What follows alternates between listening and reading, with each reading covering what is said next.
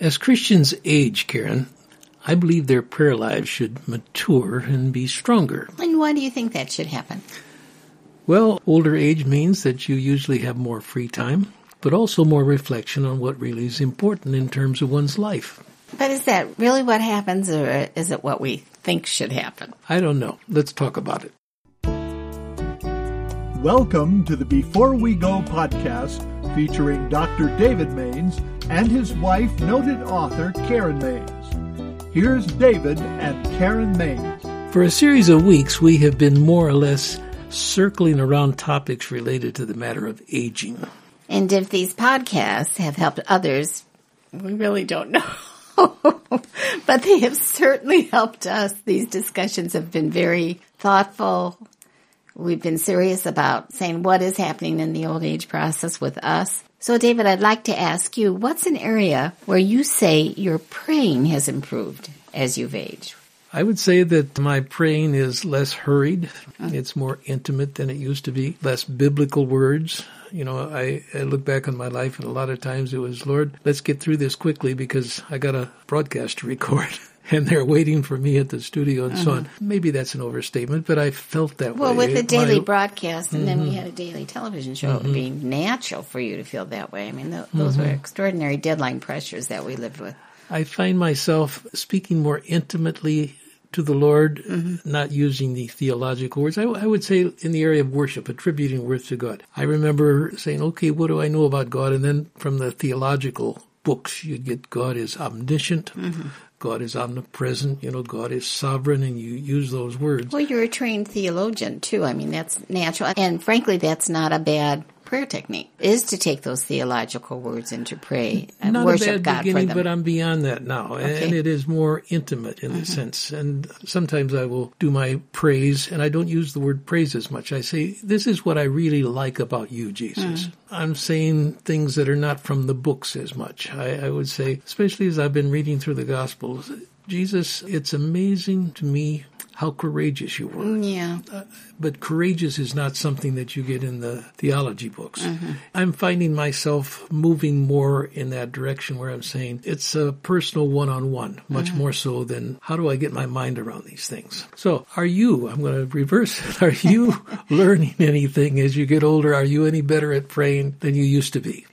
I've had seasons in my life when, when I was more fervent in my prayers, perhaps. But one of the things I'm noticing about the aging process in my life in prayer is I'm much more content to pray the what I call the long prayers. Long prayers in terms of the how long oh, you're it, praying? N- not that so much as the ones you pray for decades the same prayer that you pray for decades. And I'm much more content to be obedient just to pray those prayers and not to have to see answers to my prayers. In fact, I think I probably may never see answers to some of them. However, there was one. You're going to give an example. Yeah. So for years, I divided my week up, and Monday would be praying prayers for the family. That would be the concentration, and and then Tuesdays, I prayed for decades that the voice of Christian artists would rise up in their field, whatever their media was, whether it was music or film. We have a son who has a, his degree in film. So that's a constant conversation in our family or literature is my area of interest. And I, I was just reading a book by a young author. He's in his 40s whose work I hadn't read before. In fact, I haven't been reading much fiction at all. I've been doing a lot of a research. Author? Yeah, it's a Christian. Well, he's Christian and there's a little distinguishing point I'd like to make about that. But he's Christian and he's written fiction. So I started to read his books. They've been best-selling books. He's also published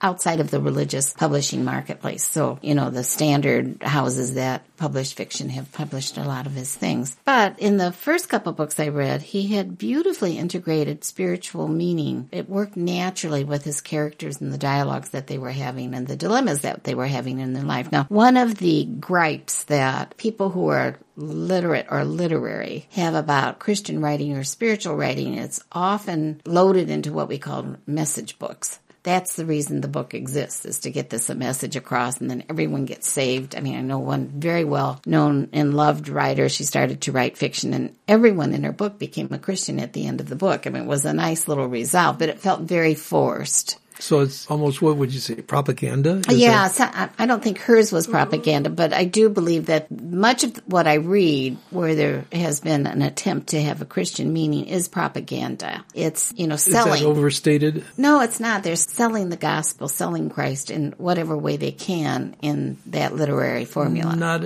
in a meaningful way, or it's almost offensive you know, because it violates what would be good literature. Okay. So for years I prayed that the Lord would raise uh, true Christian artists who have come to faith not since early childhood but outside of it, young adult adult lives, and then begin to use their artistry to integrate and express that faith in ways that truly fit the literary formula. Okay, and you could say the same thing as far as praying in terms of say the the world of theater or theater the world of, film. of films. Yeah. So okay. Charles Martin is one. Uh, young writer who is a novelist, or I've been reading his novels, who has done this very well. But most of all, he's just writing well. He's a popular writer. I don't know if his literature will stand the test of 500 years where it becomes a classic. Uh, probably not, but it's still very good work. And so as I was reading this stuff, I thought, oh my goodness, maybe I need to write him and say, you owe me.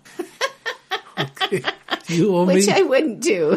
why, why does he owe you? Because I prayed that these Christian okay. voices would be published and manifested okay. in the literary fields. But there was another writer, Anne Lamott, who is an absolutely delightful voice. I mean, she's. You don't personally know these people. I don't know any of, any of these people, and they don't know me. Mm-hmm she has a voice that is extraordinarily unique. In one of her first books, she did write about her conversion experience and she, because she was not used or using the evangelical parlance, Mm-hmm. It was refreshing and delightful, and many, many, I mean, it's, it's a best selling book. Many, many people have read Anne Lamott's book about her conversion experience. So it was just the opposite. It wasn't propaganda. It wasn't a message book. I'm going to tell you this because I want to get you saved. It was her story. It was mm-hmm. her memoir. And so as I was reading those books and thinking about them, I thought, oh, maybe God has answered not just my prayers, but the prayers of us who were concerned about a Christian voice in modern literature being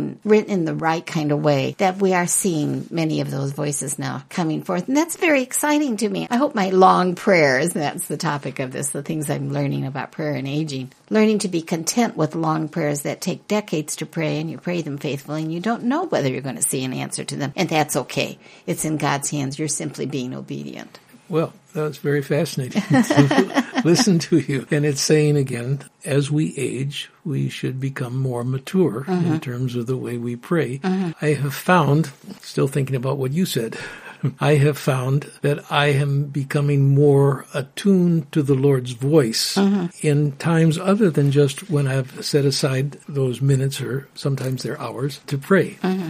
Give an example. In fact, this is something that I talked about in a previous podcast. Watching the news, mm-hmm. there were 10, I, at the time we first talked about it, I thought there were seven. I found out there were 10 Republicans, mm-hmm. a part of the House of Representatives, mm-hmm. who voted to impeach President Trump. Let me make a little addendum here. You're not proponing that they should have voted to impeach. It has nothing to do. It has nothing to with do with the politics. But what you are looking at is people who had the courage of their to go against the way the whole other I was trying to rank give... and file uh, in that place were going. So I mean, looking at it as an extraordinary example of following your own deepest meaning or conscience in that environment. It wasn't even that, Karen. Okay. It was beyond that. Okay uh, it was neither Republican or Democrat. It was these people received death threats because when of voting their the, conviction. Oh, go, go, okay. They voted their convictions. Even then, I, I wouldn't have probably prayed for them. Mm-hmm. But when I heard that not only were they threatened mm-hmm. by people we don't know who they were, mm-hmm. better look out because we know where you live and where your children are. Yeah. I mean, th- those are horrendous. Sometimes their phone things. numbers and addresses are given out yeah. over the internet. Yeah.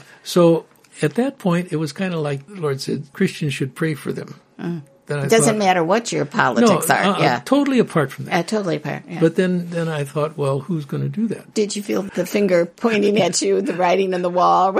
oh, we're to the crux of it. David, you're a guy who ought to do that. You're far enough along in your prayer life. You could do that. Well, and you, let me just also mention that you do spend hours every day in intercessory I'm prayer. I'm always uncomfortable when you say those things. But yes, but this was not while I was in a quote formal prayer Yeah. time, I was mm-hmm. watching television. Mm-hmm. And that nudging that you're talking about became more regular. When mm-hmm. are you going to start praying for Insistent, these people? was yeah, it? insistent is good. yeah, it's just there's this needling. I call it the going. divine nag. So I said, okay, Lord, if nobody else does, I will. Mm-hmm. And I'm sure there were other people who were wrestling with this, even as I was. I found out who these people were and, and I wrote a letter to each of them. Two sentence letter. And let me do a little addendum here. We had run out of official stationery and no one had been on top of it. So your letter went without any kind of plain white paper. and, No and I didn't have I didn't have business envelopes that matched, so the letter had to be folded in a different way to get in little envelopes, which didn't then fit the machine, so we could print out those things. So I had to write in by hand. I felt very tacky, about it all. But then I thought that really doesn't matter. What I just want these people to know is that somebody is praying for. And this is what I wrote. Dear representative, and then the name. I am an 84 year old recovering workaholic who has found both meaning and ministry in extended daily times of intercessory prayer. Hearing the news about death threats on your life and those in your family, I have felt prompted to pray daily for the protection of you and your loved ones. Stay strong. And I signed it, uh, Reverend Dr. David R. So I was committed. Mm-hmm. I, I put my words on paper. I sent those letters off, and then as I started to pray, and I, I this sounds probably dumb, but every time I do pray in a sincere way for someone, I, I mark it down so that mm-hmm. I had a fellow the other day. He said, "You know, do you still pray for me?" Because he had asked me to pray months before, and I, I could show him. I didn't because it was kind of a fast thing where we saw each other. But I know that I have prayed for these 10 Congress Republicans. I should say Congress people, right? Yeah. Yeah, eight times. Okay. Which is- Each one eight times. Which is no big deal. But as I've started to pray for them, I thought, you know, I don't know a whole lot about these people. You don't even know their names I had no idea or who, where they who were, they were. from, A couple of them what part of the com- country they were representing. Yeah, there was one from Illinois, and Mm-hmm. I, I had no idea. In fact, I kind of mentally put him in the wrong part of the state. But I looked all these people up on the internet, and now I know a whole lot more about it. They are incredible people. Oh, honey, Not because so they're wonderful. Republicans. I, I thought to myself, there's so many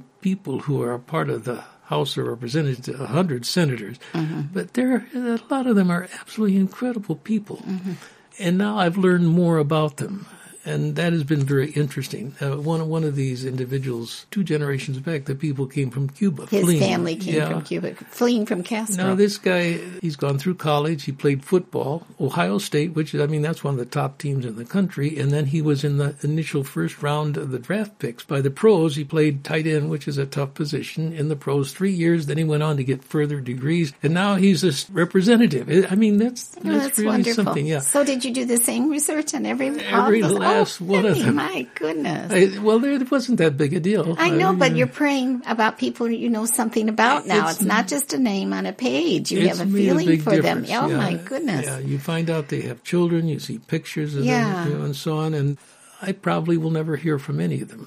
I, I may get to send this guy the form letter. You Mm-hmm. Yeah. know, I, I, I have no idea. and It, doesn't, matter. Yeah, it Yeah, doesn't matter. Right. But these are people who I feel I have an obligation. I should say I have a divine obligation Mm-hmm. because the Lord said, pray for them, which in my mind says those were death threats. Mm-hmm. Those were things where there is a battle going on in the heavenlies. I will probably pray for them until such time as I get a release. Yeah. And uh, every day I bring their cause to Mm-hmm. the Lord and say, you know, Lord, you, you have angels. I, I've never seen an angel, but I believe in them. Mm-hmm. You believed in them, Jesus. So you need those protective angels Mm-hmm. to thwart any thoughts. I have an idea. It might be good after, I don't know how long you feel like you might even do this, but it would be long after a certain amount of time just to send a little postcard and says, I wrote and said that I was urged to pray for you. I want you to know you have been prayed for. A reminder that that's mm, happening. Maybe. I, Because I think a lot of times people say, Christians often do, well, I'll pray for you. And then they don't. They forget about it. Or maybe it's one or two brief prayers or even a little bit longer than that. But for the long haul, David, I think that's very unusual. So, if something were to happen to mm-hmm. Any of these individuals or family members. I would be devastated. Mm-hmm. And I didn't even know who they were. There's a bond there that is taking place. And so this is part of our topic of as we maturing. age, you should be maturing in your prayer life. That's yeah, right. You ready with another one? Are you going to talk about your nighttime prayers? I mean, that's something I know. You don't know much about praying for politicians.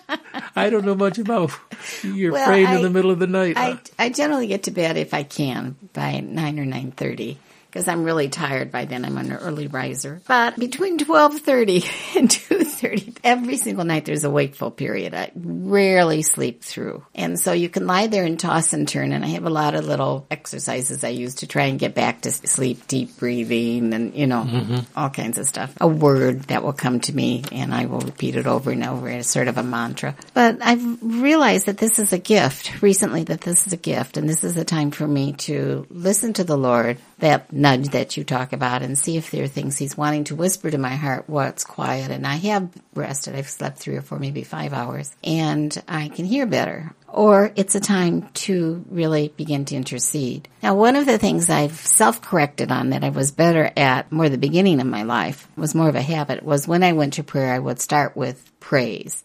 And that kind of fell by the wayside. So in the middle of the night, I'm being reminded to go into a time of praise. And that's been really beautiful. I, was praising the Lord a couple nights ago that He's triune. Well, this is a theological concept, but it is who God is. It's way beyond yeah. our minds to even comprehend. I mean, we get the words down and maybe a little bit of the meaning in our hearts. But I did spend a long time praying and, and thanking him that he's a triune God and, you know, that he manifested his, his godliness on earth in the human form of Jesus Christ. And it was a form that came to suffer and die for. I mean, you go on with that and mm-hmm. then the meaning begins to just enfold you and capture you and you stay there kind of stunned because you've thought maybe those thoughts during the day and maybe in a prayer time. But at night when you're alone and nothing is going on and the room is dark for the most part, it takes on a different kind of format and it's not so formulaic. So as I age, that has been in this last year, these last months, one of the things I've done with that wakeful period in the middle of the night is just to make it more a time of prayer. And, and then I'm also trying to memorize scripture, passages of scripture. Yeah, I've noticed this. Good for you, yes. And then so I'll go over that uh, in the middle of the night and say, okay, did I get that down? Or, oh, Fiddle, what is that second verse? I still don't have it. So, but that's how he's, that's been how he's been spending that time. Yeah, that's neat. That's neat. I don't know, you know, I'm going to give you my sentence again, and I don't know if I can say scripture teaches this but I'm going to try to defend it as a sentence anyway. As we age, our prayer lives should mature. Mm-hmm. They should get better. They should ripen.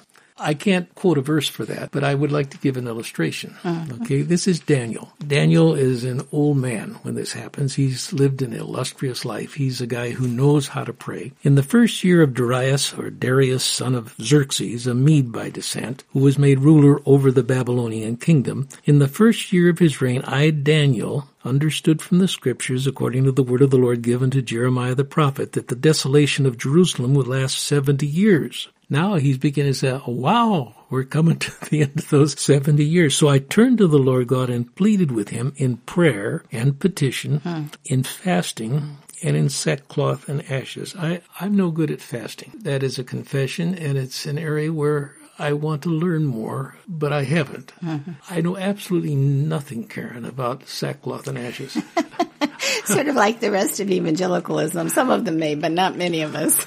yes, but but it's this extreme contrition, uh-huh. and it's not about himself, it's about his people. Uh-huh. I'm just going to read now. There are a number of paragraphs, and I'm just going to read the first sentence in each one of them. I prayed to the Lord my God and confessed, O Lord, the great and awesome God who keeps his covenant of love with all who love him and obey his commands, we have sinned uh-huh. and done wrong. Next paragraph, first sentence. Lord, you are righteous, but this day we are covered with shame the men of Judah and the people of Jerusalem and all Israel, both near and far, and all the countries where you've scattered us because of our unfaithfulness to you. So this is like a prayer of lament, isn't it? It's yeah, beautiful, it's isn't it? Entering into the corporateness of the, the of the situation. With yeah. people, yes. Next first sentence of the paragraph. Therefore the curses sworn, judgments written in the law of Moses, the servant of God, have been poured out on us because we have sinned against you. Mm-hmm. Just the first sentence again in the next paragraph. Now, O Lord our God, who brought your people out of Egypt with a mighty hand and who made for yourself a name that endures to this day, we have sinned, we have done wrong. Now, O God, first sentence again,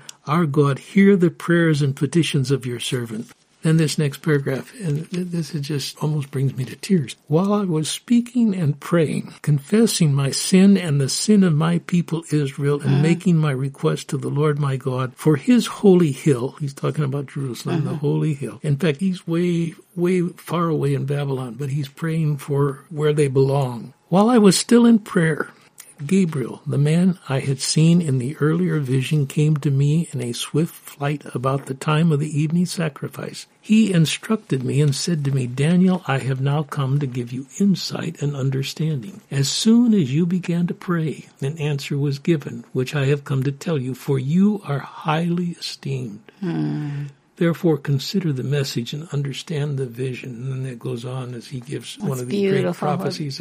Yeah, it's just, here's this old man. You are highly esteemed. And he sends an angel. Yeah. A powerful angel. Yeah, supernatural talk. being. Wow. Yeah, that's so, gorgeous. Yeah. David, one of the things that we need to understand, those are who looking toward the aging process, you know, it's not, they're not there yet. Brain science shows a lot of things that are advantageous about aging. Just this little paragraph from the book, This Chair Rocks, a manifesto against ageism. Okay. by Ashton Applewhite. She writes, especially in the emotional realm, older brains are more resilient. Hmm. As we turn 80, brain imaging shows frontal lobe changes that improve our ability to deal with negative emotions like anger, fear, and envy. Improve our ability Improve, to uh, deal yeah, with those. Mm-hmm. Okay.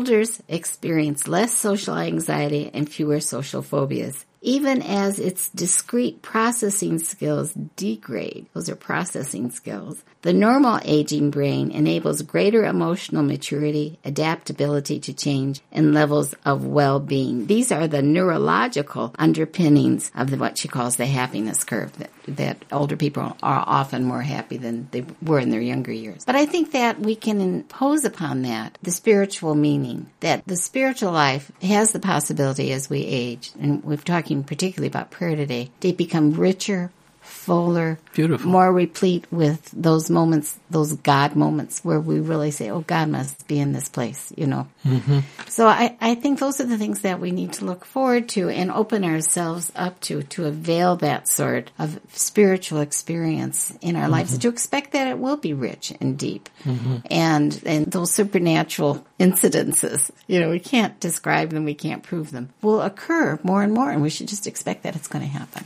Well, that's pretty neat. I didn't get through just maybe the beginning of my list. Did you have more things on your list? We've run out of time. I'm going to give you a quote from Scripture, and I want you to tell me whether you know who said this. Mm-hmm. And I bet you won't get it right. I probably won't, you rascal. Only a few years will pass before I go on the journey of no return. Oh, wow. Whoa, that is pregnant with me. Read it again. You're stalling for time. I am. Go ahead. No, I, I think it's extraordinary. So, because we're at this point, we, yes. I mean, this podcast is called Before We Go. Yes. Only a few years will pass before I go on the journey of no return. Hmm. Who was it? It's Job. Oh, Job. Oh, my It's goodness. such a tough life. And, uh-huh. and he had many years. Yeah. Actually, he didn't know. Yeah. He had a lot of years. And everything would be restored to him in mm-hmm. God's providence. Only a few years will pass before I go on the journey of no return. Uh, that's in his terrible, terrible days mm-hmm. of uh, suffering mm-hmm. in so many and ways. loss. Yes. Extraordinary loss. Yeah.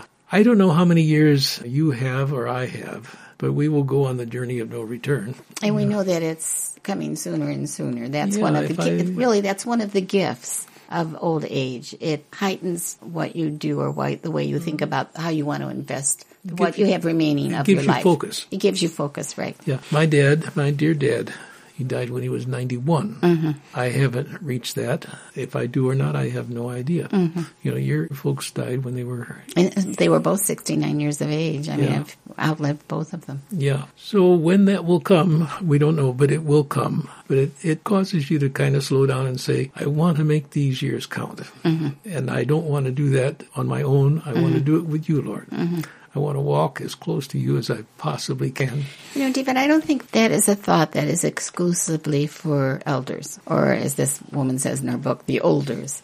Mm-hmm. I think it's a thought that every stage of life should think, because we have no guarantees. Right we have no guarantees that we the next day will be given to us. And so perhaps we can learn it more from the eldership around us because it's it's more imminent. That mm-hmm. last day is more imminent for them. But it is one that heightens all of our living. And we should be able to say, I want to look back on this decade and say I lived it well. Or I want to look back on the last 20 years and say I did what God asked me to do. That is a reality that we can learn from those who are facing it more imminently, like you and like I are, are doing mm-hmm. now. Mm-hmm. Before we go, I like that. It, it kind of fits Job's words. Mm-hmm.